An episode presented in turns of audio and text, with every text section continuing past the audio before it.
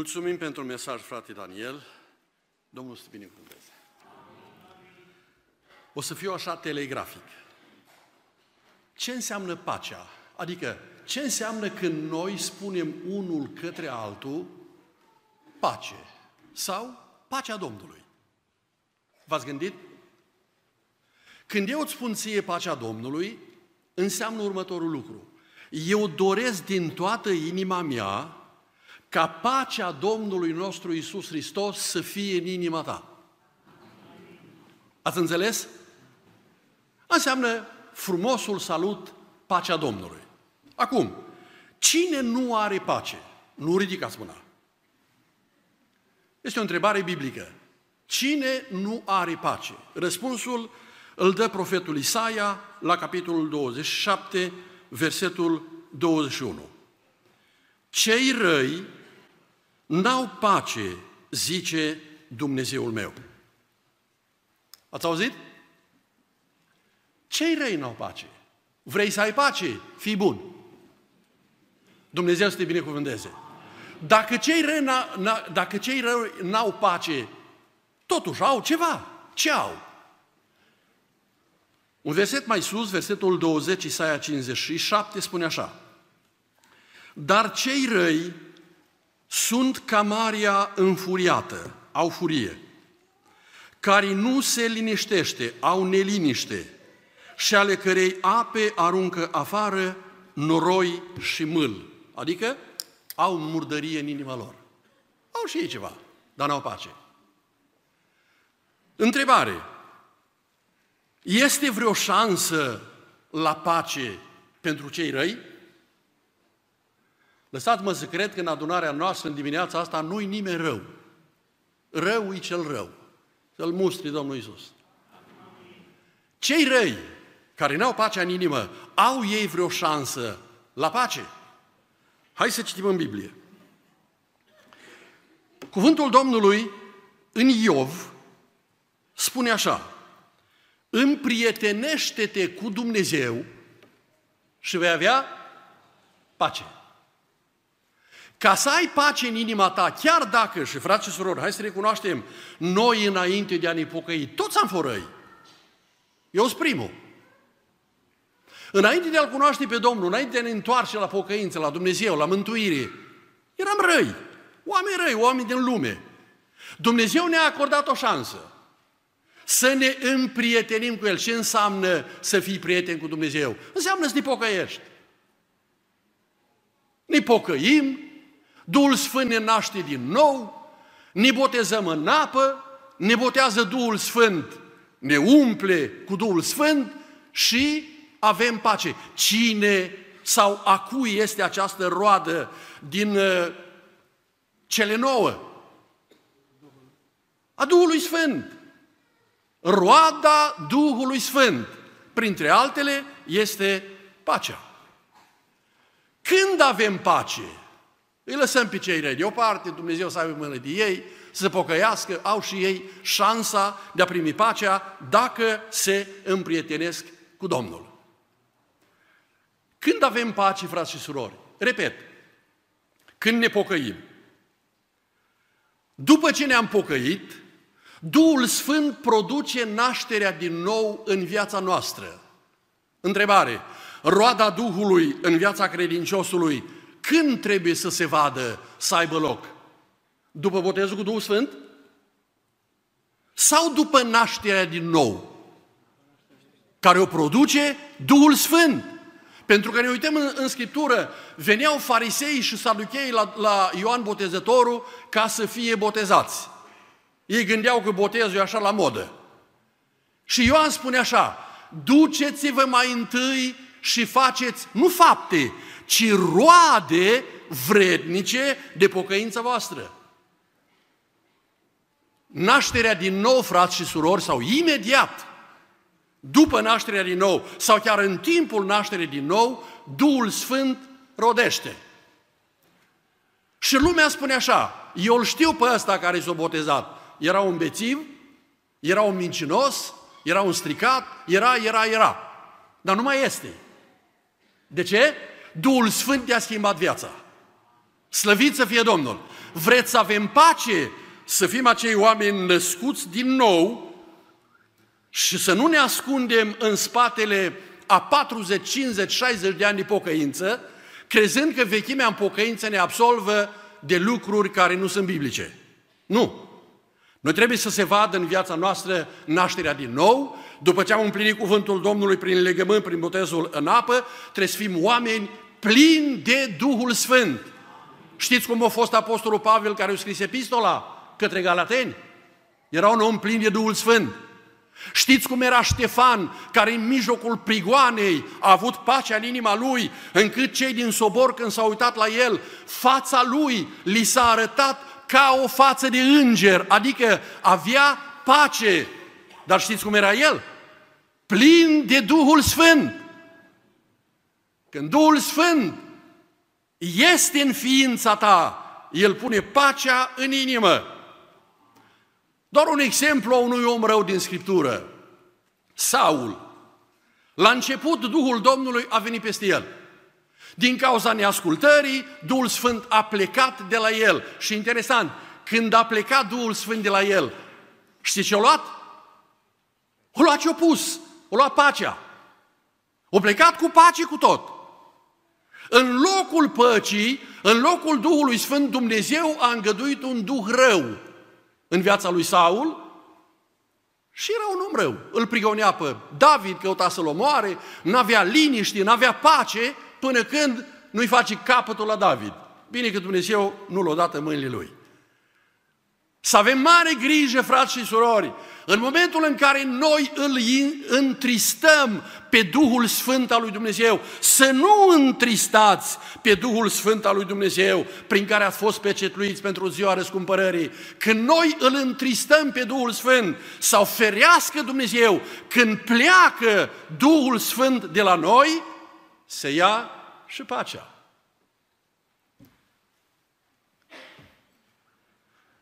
Avem șansa să ne împrietenim cu Domnul. Ca să ai pace, trebuie să faci parte din poporul Domnului. Psalmul 29, versetul 11. Domnul binecuvântează pe poporul său cu pace. Adică, suntem mădularii unei altora în trupul Hristos, așa cum se spunea, trăim în armonie și în pace unii cu alții, facem parte din poporul lui Dumnezeu și avem pace. Ca să ai pace, trebuie să iubești cuvântul lui Dumnezeu. Legea lui Dumnezeu. Uitați ce spune psalmistul în psalmul 119, versetul 165. Multă pace au cei ce iubesc legea ta. Și mie îmi place, unii frați așa când spun pacea Domnului sau te salută, spune multă pace. Și nu-i greșit. Vedeți? Cei ce iubesc cuvântul Domnului. A iubi cuvântul Domnului înseamnă îl citesc, îl respect, îl împlinesc, mă raportez la voia lui Dumnezeu, fac voia lui Dumnezeu. Biblia îmi spune, ai multă pace. Și recomand tuturor, faceți-vă timp pentru Biblie. Citiți cuvântul lui Dumnezeu. Hrăniți-vă din cuvântul Domnului, că într-o zi tulbure, când te apropii de cuvântul Domnului și când primești cuvântul Domnului în inima ta, în urma citirii unui capitol sau a două capitole, ai pace multă în inima și în sufletul tău. Dumnezeu să ne binecuvânteze. Ca să ai pace, trebuie să trăiești în neprihănire. Isaia, capitolul 32, versetul 17. Lucrarea neprihănirii va fi pacea. Apoi, un alt lucru. În viața noastră trebuie să se vadă pacea, dovada păcii în viața noastră. În relația cu oamenii. Romani, capitolul 12, versetul 18. Trăiți în pace cu toți oamenii. Se vede pacea în inima noastră atunci când nu ține mânie. Și spune Pavel la Efeseni, capitolul 4, versetul 26, să n-apună soarele peste mânia voastră și să nu dați prilej diavolului. Adică, ai pace în inima ta când nu ești mânios. Este cineva care, care nu s-o mânia niciodată? Eu sunt primul care m-am mâniat. Și Pavel spune așa, mâniați-vă, dar să nu păcătuiți. Să nu apună soarele peste mânia voastră. Dați-mi voi să vă spun un exemplu care eu îl știu de la sursă și nu-i poveste. Un soț și o soție, într-o zi, în urma unor schimburi de cuvinte, s-au supărat unul pe altul. S-au mâniat. Fratele a ieșit din casă, o mers în atelier, atelierul lui de lucru era în șură, la țară, s-a apucat acolo de lucru, cu lemnul, și plecat din casă. Sora a rămas în casă între copii, cu treaba, cu mâncarea, cu curățenia, dar nicio legătură între unul și celălalt o perioadă din ziua aceea. Mândiați-vă, dar să nu păcătuiți, să n-apună soarele peste mânia voastră.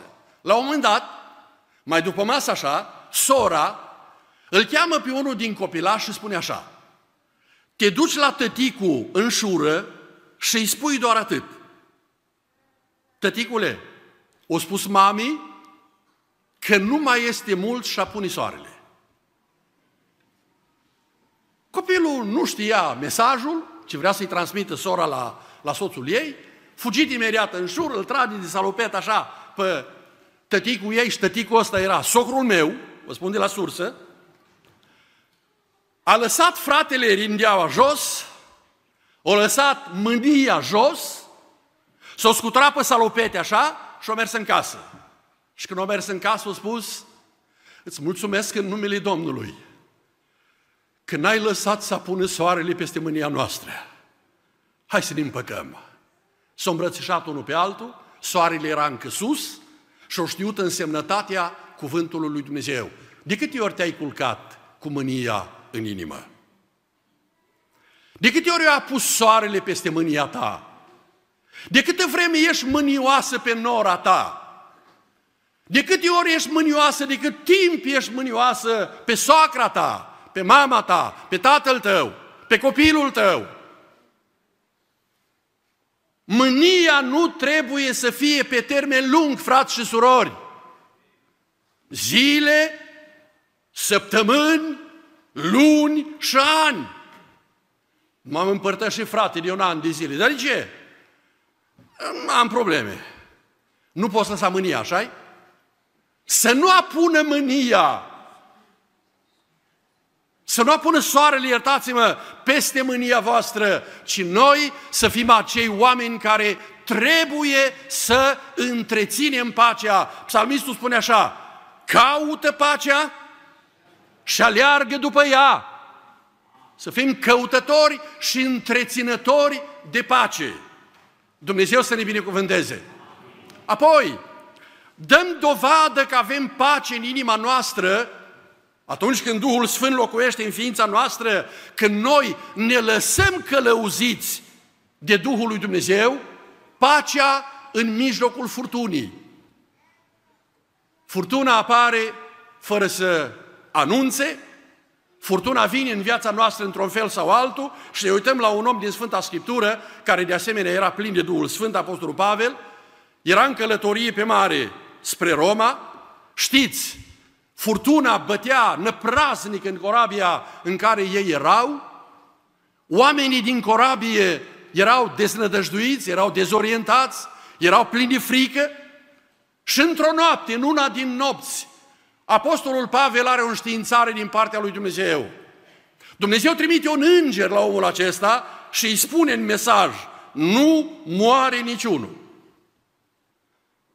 Vine Pavel în mijlocul celor speriați, celor ce nu mâncaseră de multă vreme, cu pacea în inimă și spune așa, oamenilor, nu intră în amănunte, cu alte cuvinte spune în felul următor, trebuie să mâncați, trebuie să vă liniștiți, nu murim niciunul.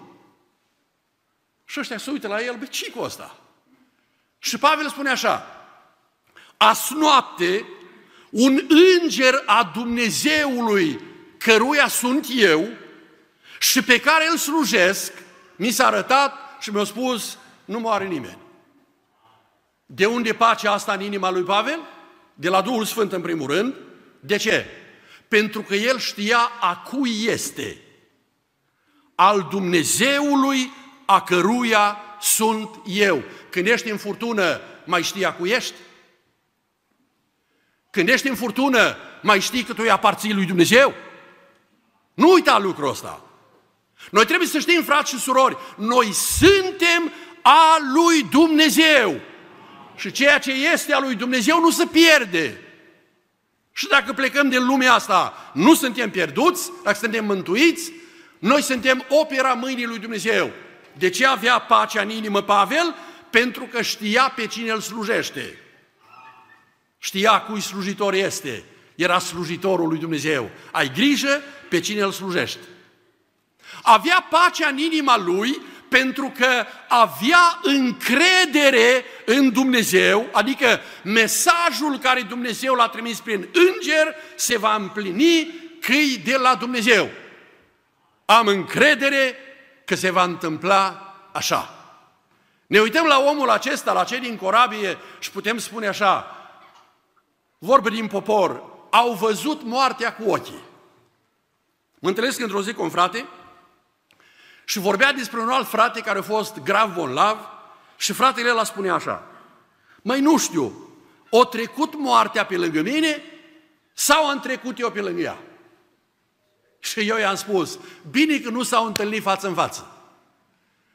Că dacă se întâlnea față în față, plecau amândoi. Dacă fiecare și-a văzut de drumul lui, moartea au mers în drumul ei, că nu a avut uh, mesajul din partea Domnului să le apă ăsta, i-au plecat în drumul ei, fratele și-a continuat drumul lui și Dumnezeu i-a dat viață. Frați și surori, nu uitați a cui sunteți. Nu uitați pe, pe cine slujiți. Nu uitați în cine vă puneți încrederea. Și în felul acesta avem pace în inima noastră. Amin? Amin. Caută pacea și aleargă după ea. După predica din ziua de astăzi, așa de mult m-aș bucura să nu spui niciodată, dar să faci tu lucrul ăsta, să alergi repede la soacră ta, să te împaci cu ea. Vrei pace? Împacă-te! Dacă vrei pace, împacă-te! Nu întoarce spatele. Auzi, mamă, de treabă. Aleargă repede și nu lăsa să mai apună soarele zile, luni și ani în viața ta, că nu știi când vine Domnul, și Domnul îți poate pune iarăși pacea în inima ta. Mai spun un lucru și închei. Auzim noi expresia aceasta de multe ori. Cel rău nu-mi dă pace. Păi normal, de unde să-ți dea dacă n-are? Că așa am citit. Cei răi n-au pace. Nu aștepta să-ți dea pace, că el nu are. Fii foarte atent să nu-ți răpească inima din inima ta și tu să rămâi cu pacea Domnului Isus în inima ta. Domnul să vă binecuvânteze cu pacea Lui.